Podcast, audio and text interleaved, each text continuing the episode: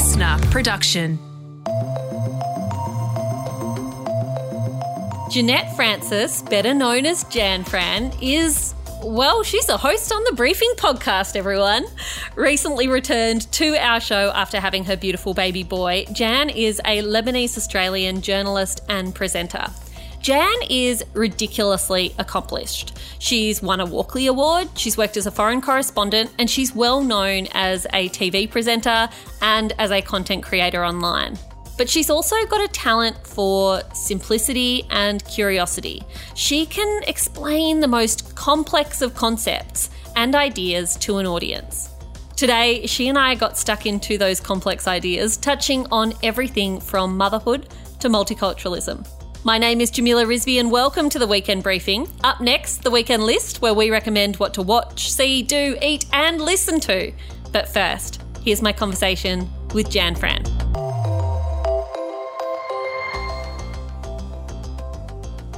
Jan Fran, welcome to the Weekend Briefing. Thanks, Jam. I can't believe you've been doing this for so long, and only now have we gotten together to chat. Well, your people have gotten in the way, you know, by putting in the request, and it's hard to get close to you when it's that way. I am constantly surrounded by people. I have a moat of people, correct, and I apologize for them. We finally got there. I feel like it's totally reasonable when you are one of the world's busiest human beings Tell me yeah. about how life has changed for you in the last 12 months. Oh, just the minor difference of having a child uh, seven and a half months ago that uh, that was not there 12 months ago and now is is very much there uh, and there all the time as it turns out when when you have a kid you wake up and you're like oh there's a there's a baby here and then and then it like dawns on you time and time again. It's like, that's my baby. Okay. I guess I'm responsible for another human being. So that's been the biggest difference in my life from 12 months ago to now. And, you know, just kind of navigating that and navigating getting back into work, which I did pretty quickly after I had the baby, and navigating chores. This is what people don't tell you about parenthood, man. It's 95% chores. Baby cleaning, baby chores are never ending. It's like, it's incredible. And, you know, the one thing I keep telling people has prepared me the most for motherhood, honestly, it is being a TV producer. Okay, you're going to have to explain that. I know that that makes no sense, but it's like the skills that I have developed working as a TV producer, particularly in daily news, you develop the ability very quickly to let things go because you don't really have time. You develop the ability to uh, speak to deadlines, which when you have a baby, you kind of have to know when you got to get the food ready, when they need to change, when you need to call it, when you need to go home. You're constantly thinking about the weather, what's the sun doing. Every every time I went on a shoot, you'd have this very detailed sort of map of where you're supposed to be, what the weather is like that day, where the sun is going to be at whatever time of the day it is that you're shooting. If the sun moves, you need to have a contingency.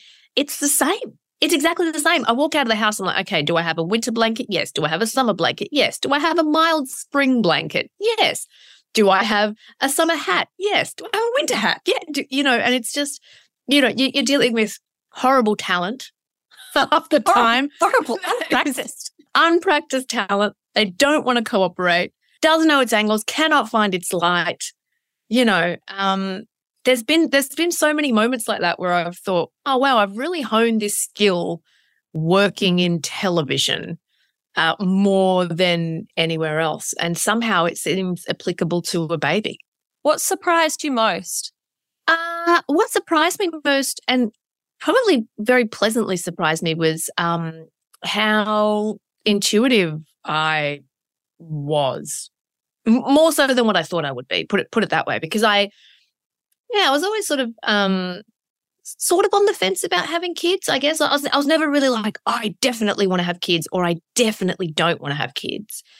And so part of me thought when I got pregnant had this feeling of oh, what if I just don't know what to do or what if I you know get really kind of confused and what if it's really hard and what if and I've been very pleasantly surprised by how intuitive I am around him. Like, yeah, I think he needs this. Yeah, I think he needs that. Oh, I've got a feeling it's probably this. Give it a go. I'm like, you know what? Vikings had babies in Oh, yeah, they did. Yeah. the dead of winter. They took them to war. Sure, I- that's I've just the show. history. I watch Netflix.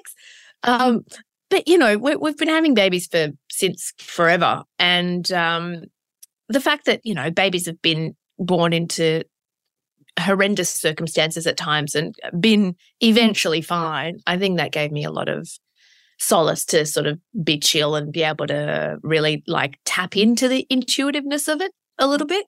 Yeah. So that was a that was a very good surprise. I feel like for a lot of us, when you become a parent, you start thinking about the kind of parent you want to be. And your first port of call is your own parents because they're the only ones you've sort of seen do it really like properly up close and personal. When you think about your own childhood, what are the bits that you look at and think, yeah, that I want to recreate that? Um, I know that uh, there's a couple of things. Um, one is how safe we were made to feel, um, which is something that I definitely want to recreate with my kid. And the idea of safety, your home is safe. Your parents are always there to keep you safe.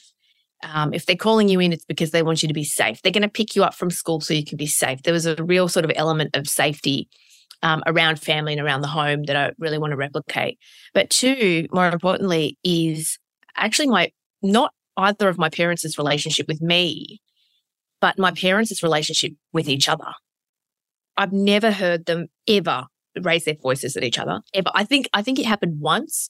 And that was because the cat got ran over and my mum wanted to tell us, and my dad didn't, and my dad yelled loudly. And What? we were like, sorry, sorry. So I know this dad wanted to tell you happened. Well, I think he just wanted to, you know, not tell us in that moment. Okay, okay. And emotions were running high. But but see, to have that memory, the reason that it's in my memory is because it just stands out as this moment where it's like, whoa, dad just yelled at mum.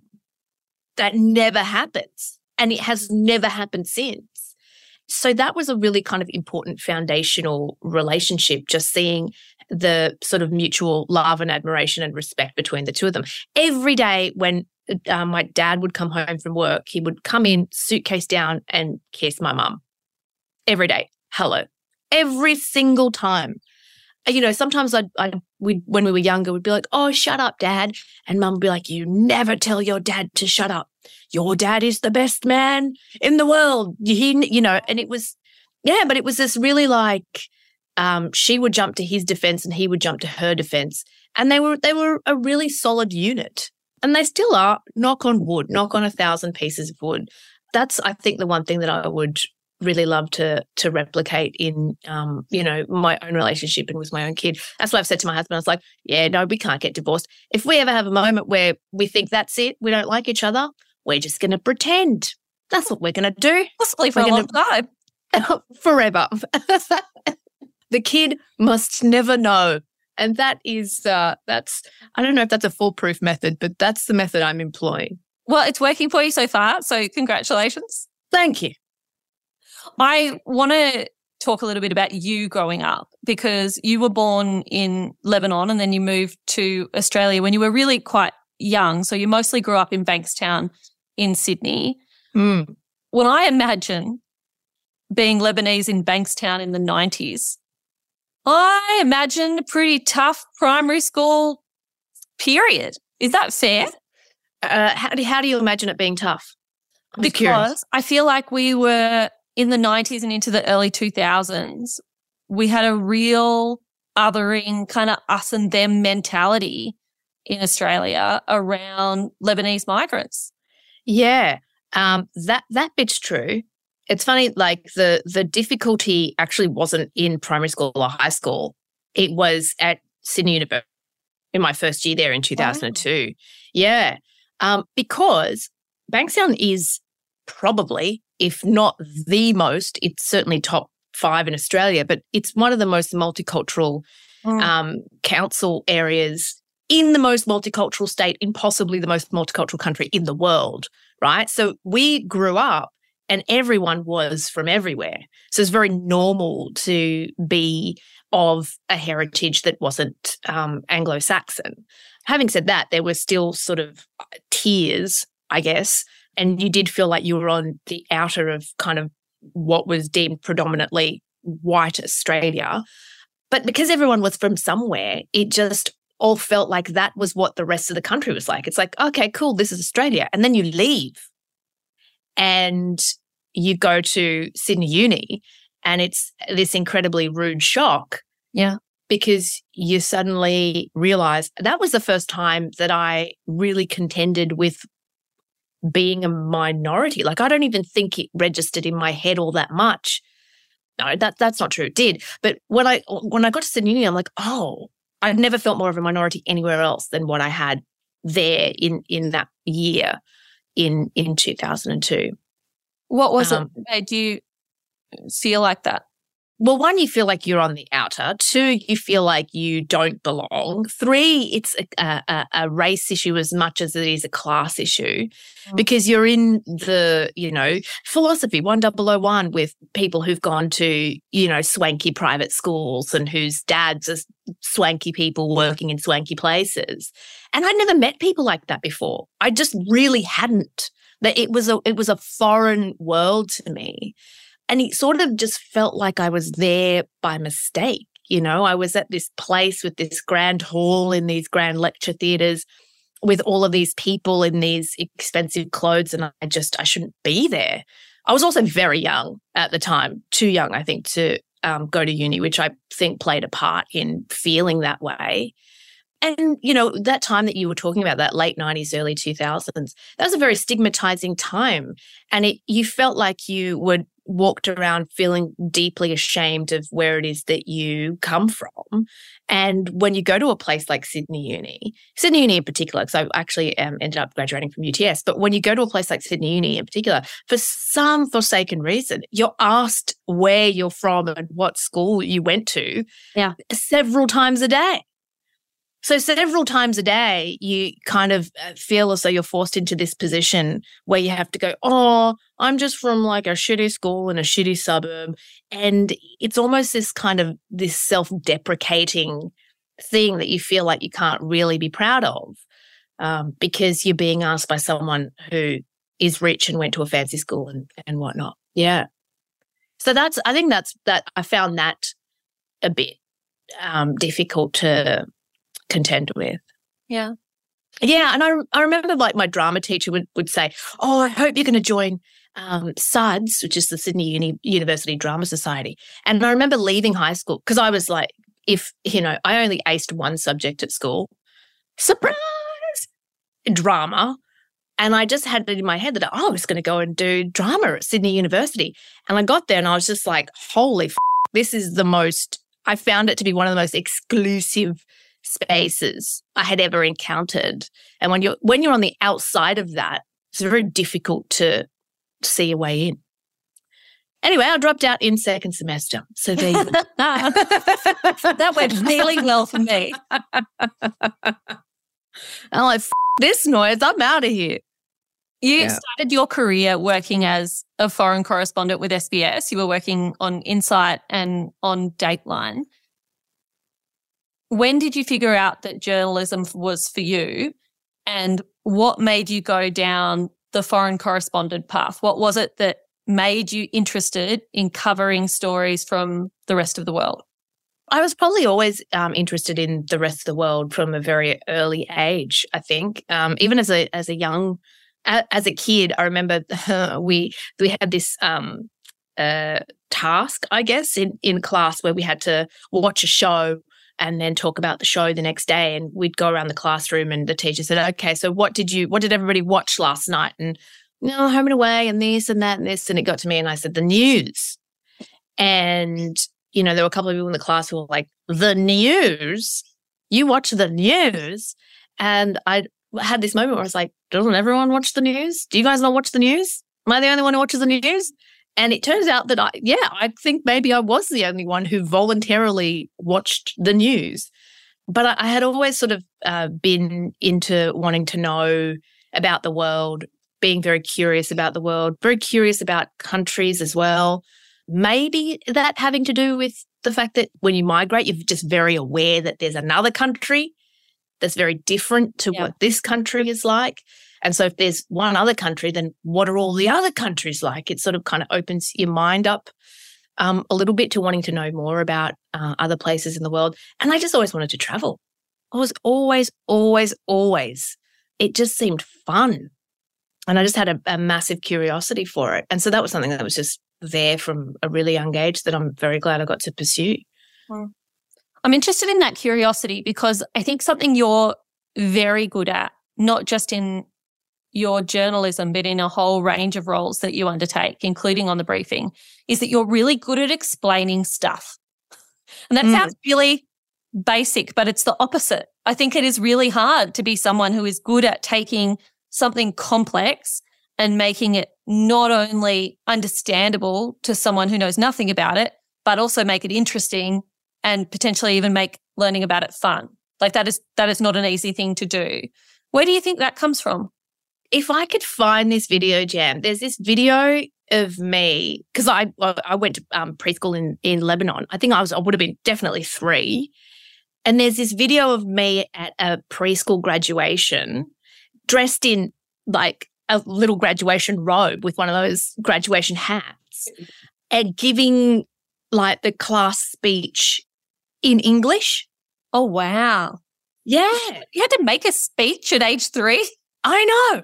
And my, my mum actually reminded me of it the other day. She's like, Oh, you know, do you remember when you did the, you know, preschool speech and you spoke in English? You have to understand, English was is not the language. No one, you know, very few people spoke it at the time. This is 1980s Lebanon.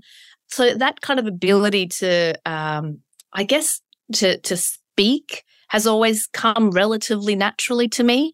Even learning when I, because uh, I lived in France for a year and I remember learning French and um, I, grammar, reading and writing, garbage. Speaking, great. Yeah. So I, we had to do a whole bunch of tests, which was like speaking, reading, writing. Bum the last two, killed the first one. But because I bummed the last two, I ended up in quite a low, a low class. Uh, and then in the oral exam, the, the teacher who was marking it was like, Why are you in this class?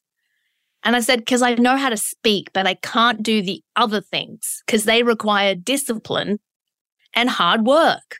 And I hate both of those things. you know, I only like doing what comes naturally. So yeah, I think I think it's it's probably a, it's it's a natural ability that I think I've leaned on and honed over time. I find it fascinating that you've ended up on a show called Question Everything when you kind of describe this this childhood and these early working days where you were someone who was curious and you were asking questions and it was all about communication and breaking down how something works.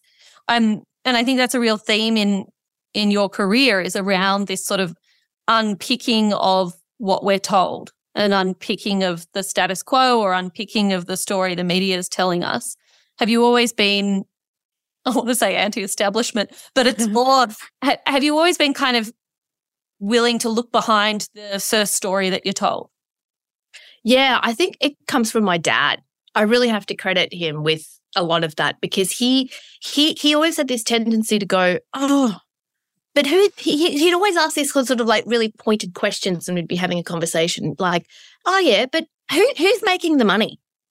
you mm-hmm. know, would be talking about something that I would think is completely wholly disconnected or unconnected to money. And he would just ask that question, and suddenly you'd, you'd sort of be like, ah, good question. What is this really about? He was always very concerned with who was benefiting from whatever situation was unfolding. Who was the beneficiary of whatever it is that is happening here? That's the pathway that leads to asking the right sorts of questions, I think, which which is really it's supposed to be the, the main pillar of journalism, right? Which is speaking truth to power. You know, that's that's uh, what we all hopefully believe we're here to do. Um, whether or not we do it and do it well is a, is a completely different question. But you know, that's that is what the fourth estate is, right? Like, wait a minute, who who who are the powerful people in this position who are benefiting from this? And I think that that's something that my my dad instilled in in me very early on. Again, that I've kind of carried, that just stuck, and um, managed to carry it with me into my professional life. Mm. I think it's also in the media space, it's also about who's telling the story in the first place, right? And who gets to tell their story and who has others tell their story for them.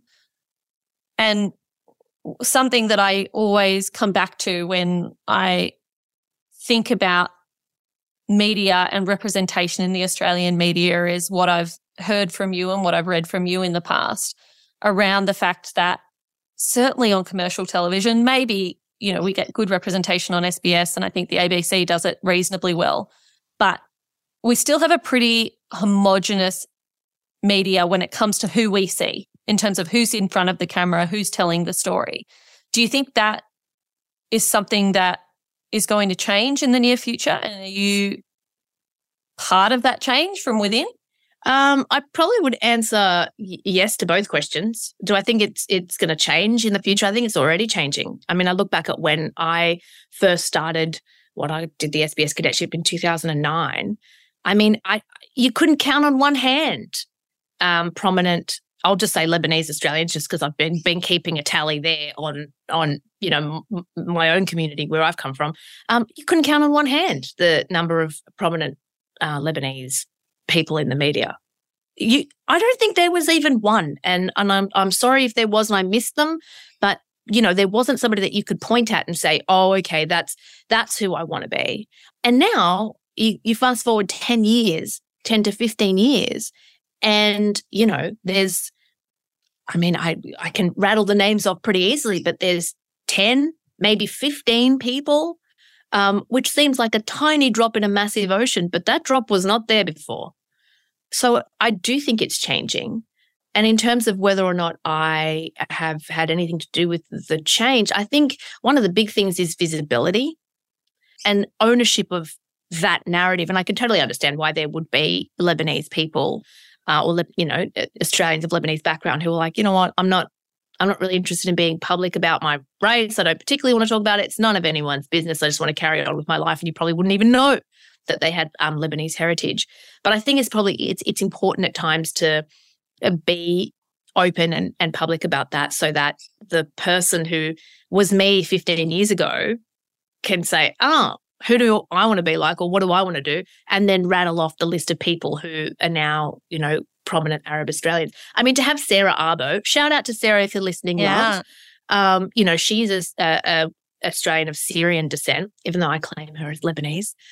She's, you know, hosting the Today Show, like yeah. breakfast television in Australia.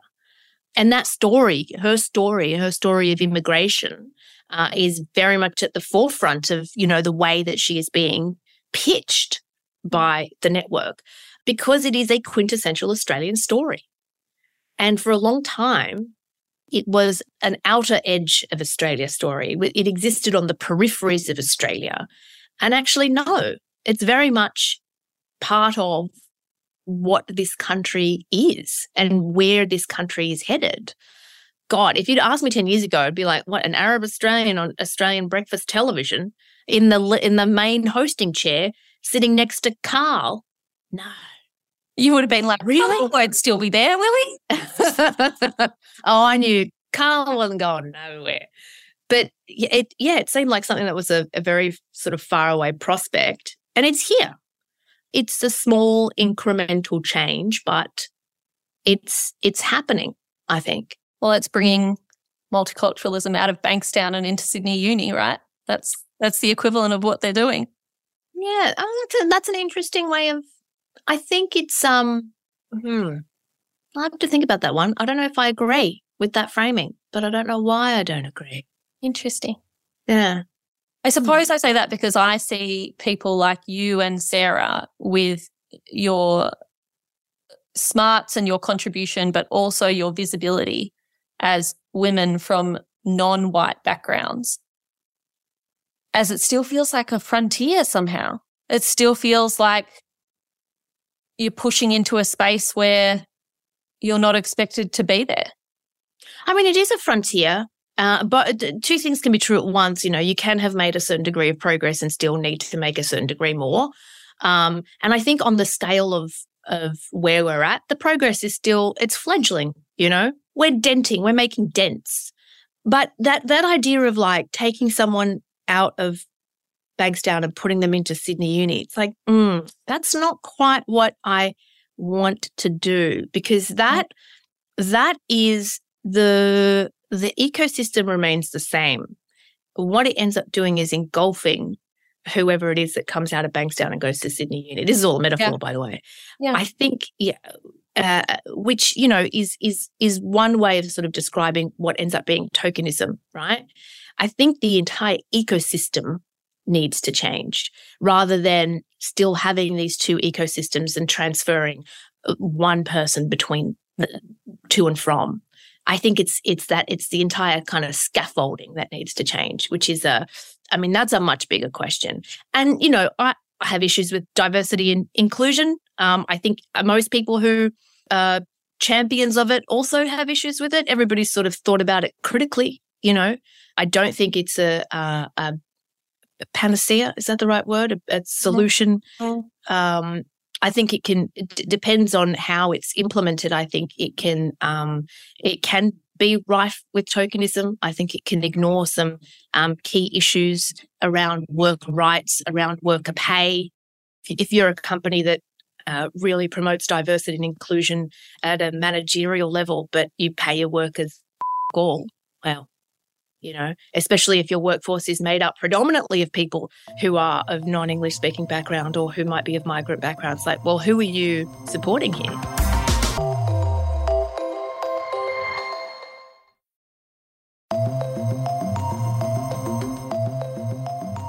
I feel like we are agreeing from slightly different perspectives because for me, it's a question of that visibility of diversity in wholly white spaces is a step forward and is exciting and deserves celebration and mm. is going to make some sort of shift. But you're making the point that that presence alone isn't enough because the presence of one person can be subsumed into the whole. Whereas you want to do something more than that. You want to disrupt, you want to change, you want I want to disrupt the whole. Yeah. I want to disrupt the whole. Yeah.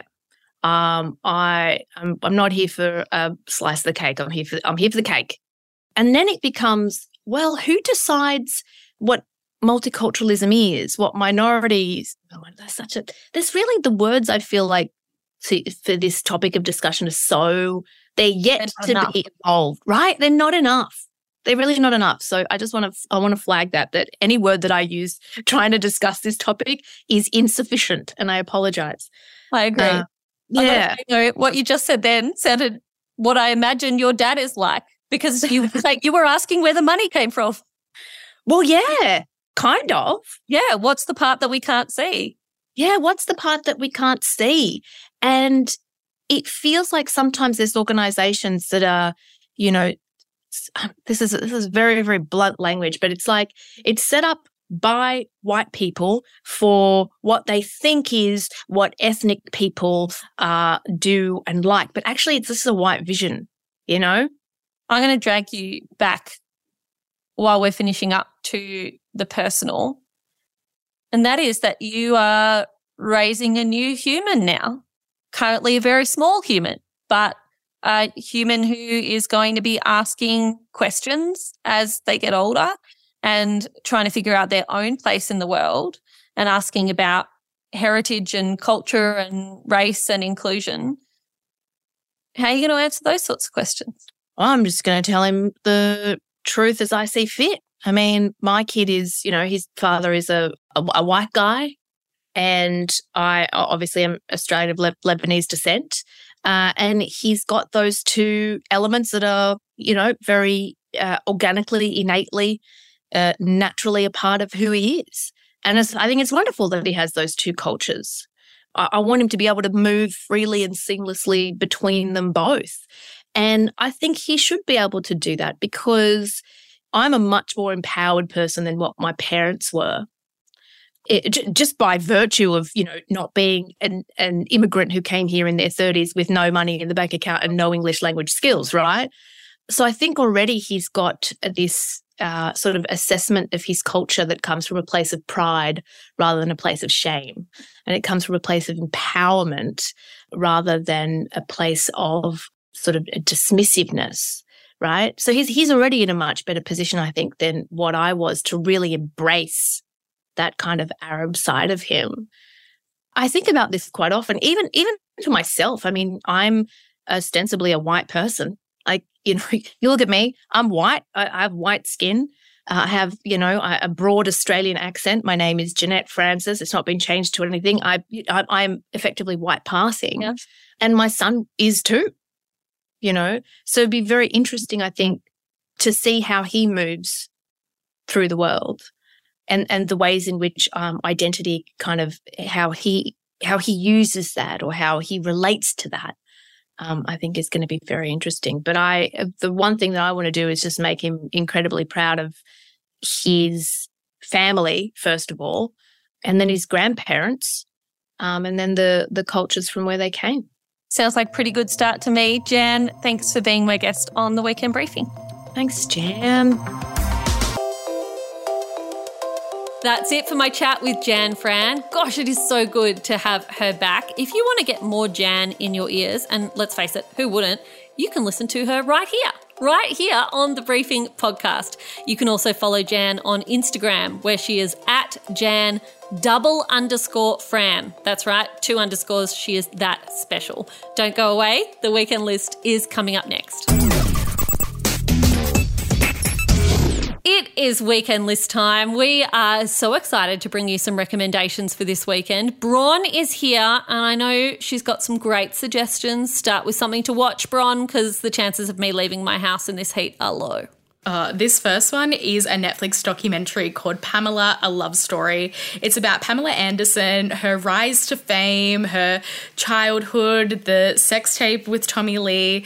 It's this wild story about how she gets like discovered, her whole career, the ups and downs throughout her life.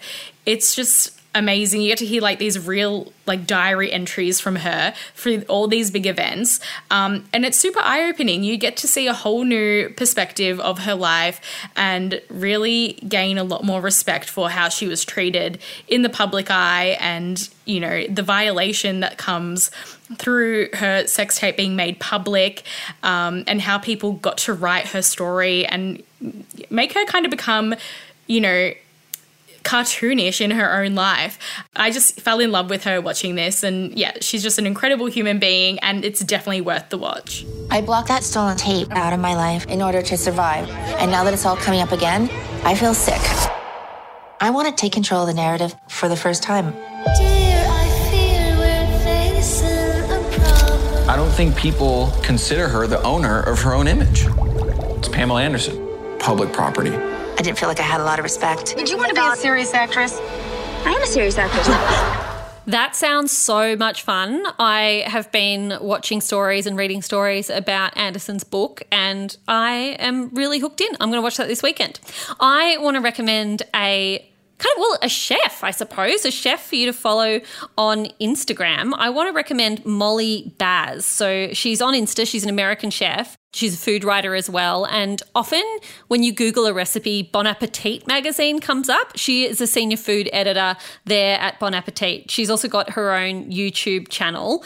Um, i follow her on instagram molly baz b-a-z and she just has the best recipes and she brings a real sense of fun to everything she does. She sort of doesn't stay within one area of cooking. So, like most of us, when we're cooking at home, we're cooking all different cuisines and taking ideas from Asian inspired cooking or French inspired cooking or more Middle Eastern inspired cooking. She does the same. She changes it up every night and massively recommend her. She's also got a little club you can join where you can get heaps more extra bits and pieces with your recipes. My next one is on Netflix. It's called Triviaverse. So it's not a TV show, it's not a movie.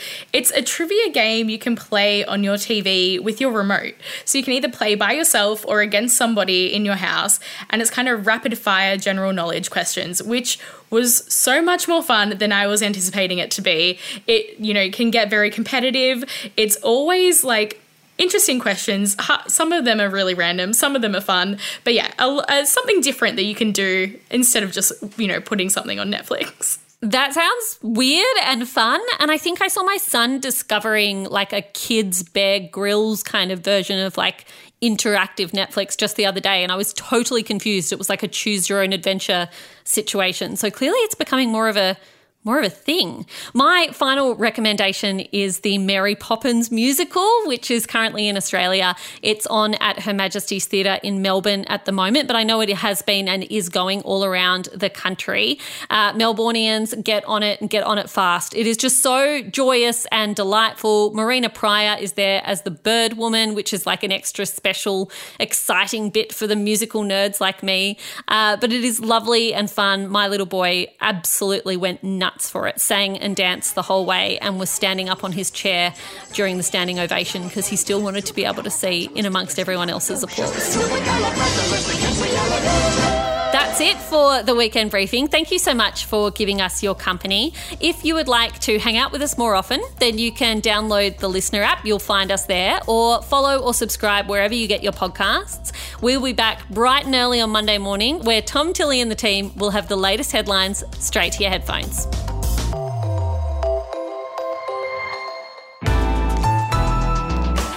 LiSTNR.